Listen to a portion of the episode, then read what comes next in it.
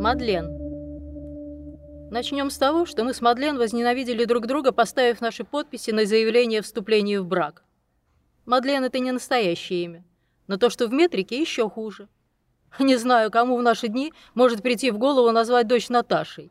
Это же не имя, это ярлык. Впрочем, я сам пользуюсь ником, каким не важно. Пожениться нас заставили предки с обеих сторон. Мы с пьяну перепихнулись на какой-то угарной вечеринке, она что-то там не рассчитала и залетела. Да к этому времени на ней, как говорится, некуда было ставить клейма. Наверное, любой, кого она по обыкновению нашей тусовки называла братиком, мог рассказать о ней много забавного и анатомического. Да вот и я тоже. Но влипнуть так любой, конечно, не мог. Ее маман решила поставить точку в бесконечном беспределе дочери, и мои с ней согласились. Типа я должен нести ответственность за свои поступки. Типа им ужасно не повезло с сыном, словно я товар – который они приобрели на распродаже. Он не соответствует заявленному качеству, но вернуть его нельзя по условиям. Нам было по 17. Мы только что закончили школу. То есть это я закончил кое-как экстернатом, а Длен требовалось сдать, наконец, эти чертовы ЕГЭ, на которые у нее просто не хватало времени. Почему, думаю, понятно. Итак, без нудных торжеств и белых платьев, что, впрочем, нас обоих устроило, мы оказались вдвоем на съемной квартире, аренду которой в качестве свадебного подарка проплатила маман новобрачный. За три месяца. Пока мне не стукнет 18. А дальше я должен был сам справляться с проблемой. «Мы можем ничего не менять в своей жизни», заявила мне жена, бросив какой-то ящик ненавистное свидетельство нашей неловкости.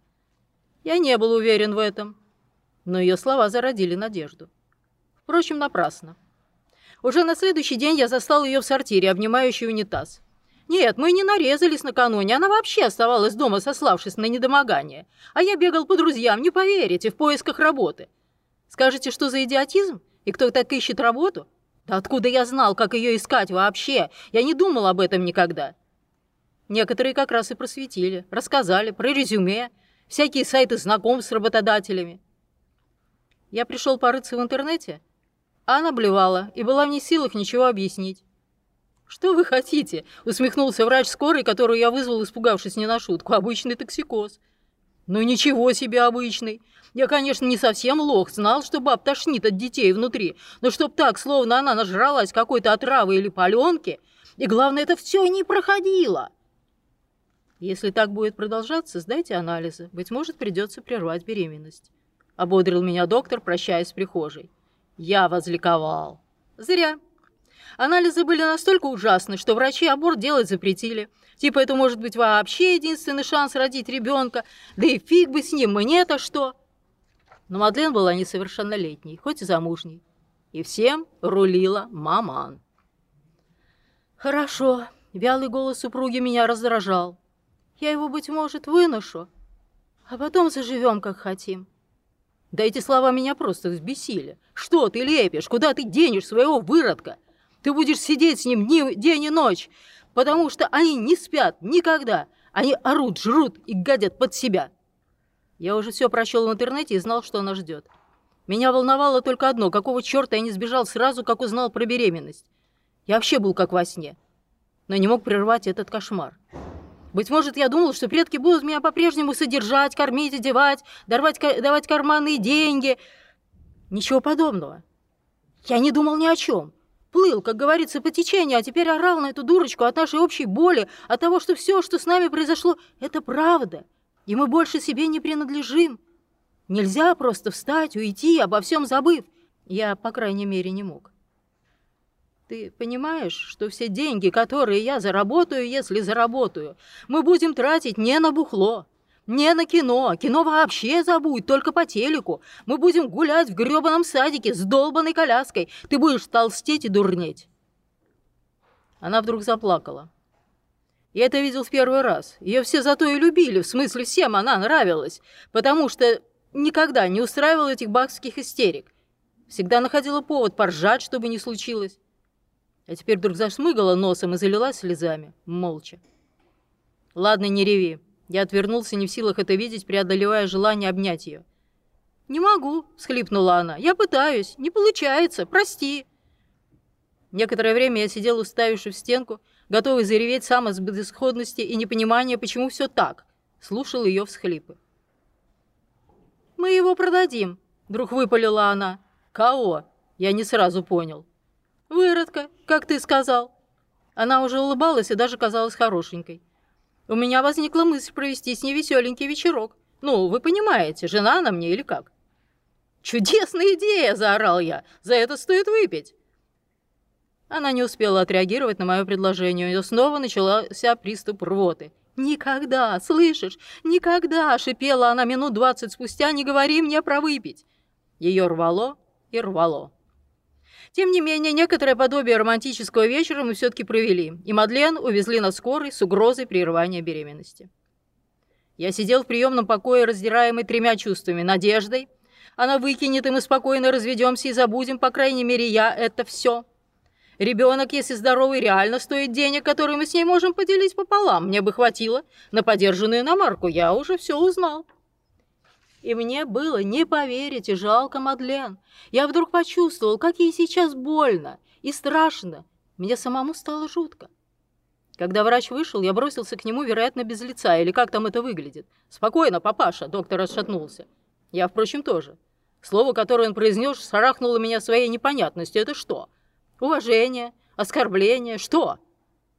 Ей придется полежать у нас некоторое время, чтобы угроза совсем миновала. Не переживайте, все будет хорошо. А вы молодец. Обычно в вашем возрасте боятся иметь детей, а вы так беспокоитесь о жене. Но потом, когда выпишем, будьте поосторожнее, он захихикал. А я стоял и ничего не говорил в ответ. А что я мог? Начать ему объяснять, что я не просто боюсь, что у меня паника, фобия, мания и шизофрения, потому что я ужасно не хочу этого ребенка. И боюсь потерять его, потому что хочу получить за него бабло. Или не хочу. Голова шла кругом. Но на следующий день я был предоставлен сам себе и не пошел на назначенное собеседование. Мне даже показалось, что свобода вернулась. Да еще и не в квартире с предками, а на съемной, за которую я должен буду платить через несколько дней. Я позвонил потенциальному работодателю, слезно умолял перенести собеседование в связи с тем, что отвозил жену на скорой. Меня послали. Я снова искал работу. Когда через три недели нужно было забирать Мадлен из больницы, пришлось обратиться за помощью к ее матери.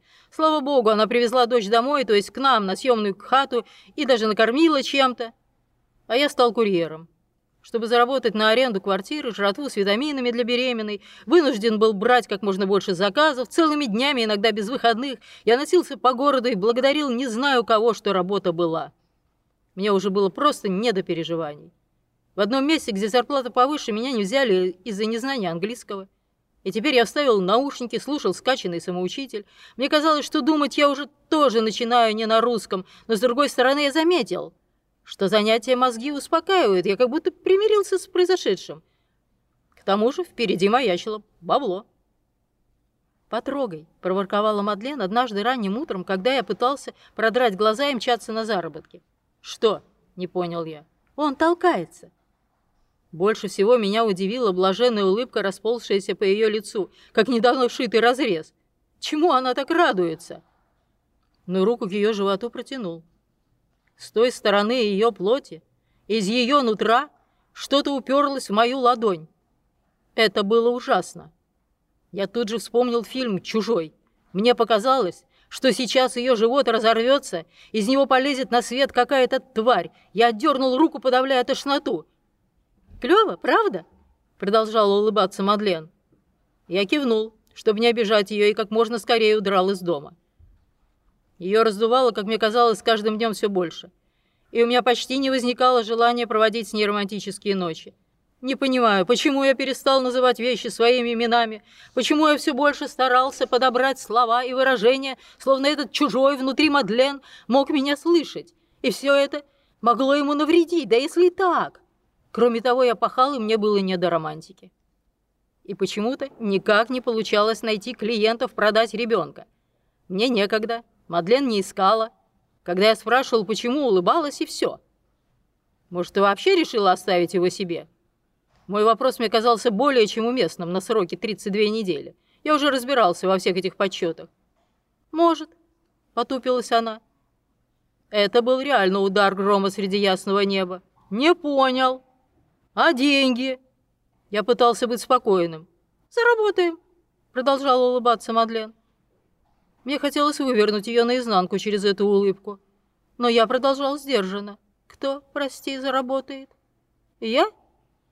«То есть ты хочешь сказать, что мы вот так и будем жить, семьей, с ребенком, я пахать как мерен, а ты нянькаться со своим выработком?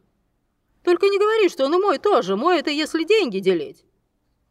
Я специально старался ее оскорбить, чтобы снять, согнать с лица ненавистную улыбочку, чтобы она обиделась, наговорила мне в ответ гадости и дала повод не знаю к чему. Но она не изменила выражение лица, только пожала плечами. Ты можешь уйти, правда? Ну, конечно, все-таки сорвался я. Я сейчас соберу свой шмот, выпорхну на улицу, исчезну, а ты будешь всем рассказывать, какая сволочь, чтоб тебя жалели. Маменька разжалобится, домой заберет, мои-то только и ждут, чтобы я оправдал их надежды быть скотиной. Наши все... Что наши все, я не придумал. Она улыбалась. Нет, я скажу, что прогнала тебя, что надоел. Ну или как хочешь, ну я не знаю. А ему? Я указал рукой на огромный живот. Что ты ему скажешь? Потом. Тебе не все равно. Она снова пожала своими равнодушными плечами. Все равно, рявкнул я и стал забирать сумку. Я пробежал два квартала, вспотел, замерз, снова вспотел вернулся обратно. Она сидела на диване, поджав под себя ноги, вытирала заплаканное лицо ладонями, но снова улыбалась. «Что ты хочешь? Просто вот скажи мне, чего ты хочешь?» Я действительно хотел это знать. Мне это было важнее всего на свете сейчас. И тут она не выдержала и захлебнулась на взрыд, как маленькая. Не знаю почему, я вдруг кинулся к ней, прижал к себе, а этот внутри нее словно старался меня обнять оттуда. И, черт возьми, я сам разрыдался. Мы так и стояли втроем. Она всхлипывала, а я повторял. Хрен с ним, пусть будет наш, хрен с ним. А он тихонько жался ко мне. «Знаешь», — вдруг прошептала она, — Сегодня меня первый раз в жизни спросили, чего я хочу, по-настоящему. Это был ты. Это так важно, оказывается. Я думала, мне все равно, а мне не все равно. Ну ты не думай, что я хочу привязать тебя или как? Я не знаю, я хочу... Она замялась. Ну, чего? Поторопил я. Я же спрашиваю. Только не смейся. Я хочу, чтобы мы были семьей. Не думай, что я заранее все планировала. Я потом, когда вот на сохранении была, когда чуть его не потеряла. Я видела, как там в палате одной девчонки мертвый родился прямо в кровать. У меня все перевернулось внутри. Ну ты, если что, свободен. Я придумаю потом что-нибудь ему про папу. Да? Я еще не знал, что делать с этой информацией. А что твоя маман тебе про отца говорила? Ты ведь не знаешь его. Ну что она могла говорить? Что он козел, конечно. Ты веришь? Это ведь не вопрос вовсе. Это попытка оправдания всего мужского рода, она ответила. Я не думаю об этом. Я ведь правду не узнаю. Я боялся, что она спросит про моего отца, который был. Что я смог бы рассказать ей? Что я для него пустое место? Побочный продукт даже не любви, а так, непредвиденные расходы, несбывшиеся ожидания, повод для разочарований, предмет для манипуляций. Я не знал, кто и что я для него. Но он не бросил мою мать, обрехратив, а жил с ней, Подолгу, по привычке. Почему? Она не спросила. Мне говорили, что все младенцы отвратительные. Не то слово. Маленький сморщенный червяк. Креветка. В ту его первую ночь дома я снова не понимал, зачем остался с Мадлен и ее ребенком. То, что он и мой, никак не укладывалось в голове. Этот багроватый засранец все время теребил ее грудь, которая, надо сказать, стала чертовски соблазнительной, но не для меня. Мне не разрешалось притрагиваться. И да, все оказалось правдой. Он орал, жрал и гадил под себя. Я спал на пару, на кухне, чтобы выспаться и зарабатывать на прокорм этого чудовища и его мамаши. Теперь я был связан собственными обещаниями, и у меня не осталось никакой надежды на будущее, кроме одной. Однажды они вырастают. И когда я отбуду этот срок, мы отбудем, откинемся, будем еще достаточно молоды, чтобы жить. Потом он заболел. Я думал, это конец света. Он не брал грудь, орал и был горячий, как батарея. Казалось, в квартире от него стало жарко. Один раз у меня промелькнула мысль, если он умрет, я не выживу. Я прогнал ее, не полностью. Врач сказал ОРЗ, ничего страшного, абсолютно. Он касался маленького брюшка с стетоскопом, а засранцу было щекотно, и он ржал. Я поймал себя на том, что мне обидно. потому что, можно сказать, первый раз слышал такое ржание, и оно было не для меня. Когда врач ушел, я подошел к кроватке и специально стал в нее улыбаться. Сначала меня изучали, но недолго. А потом эта рожица разорвалась такой улыбищей, что я понял, этот миг буду помнить, что бы ни произошло.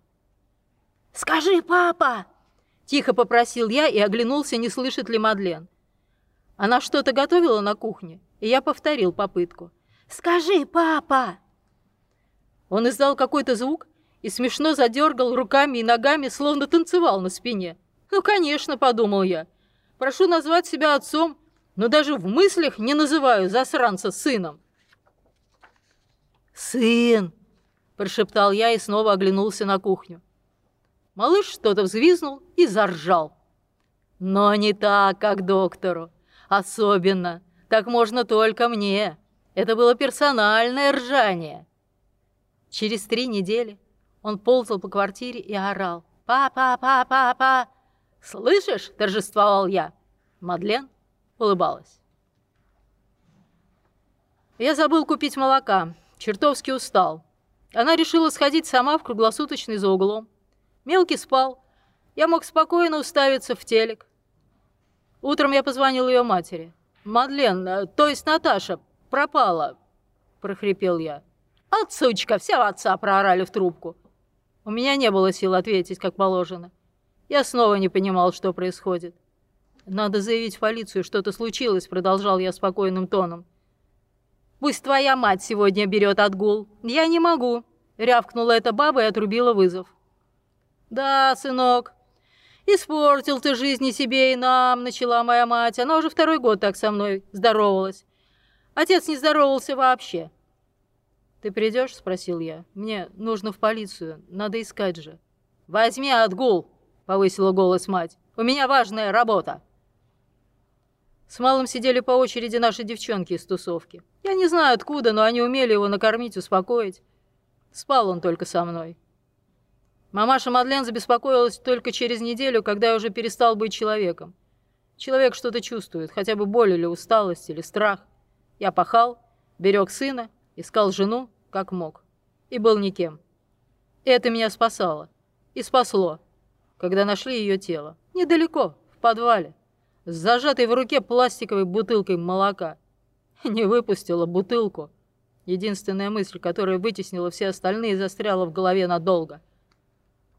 На поминках обе бабушки протянули руки к внуку, проговорили дуэтом «давай сюда, воспитаем».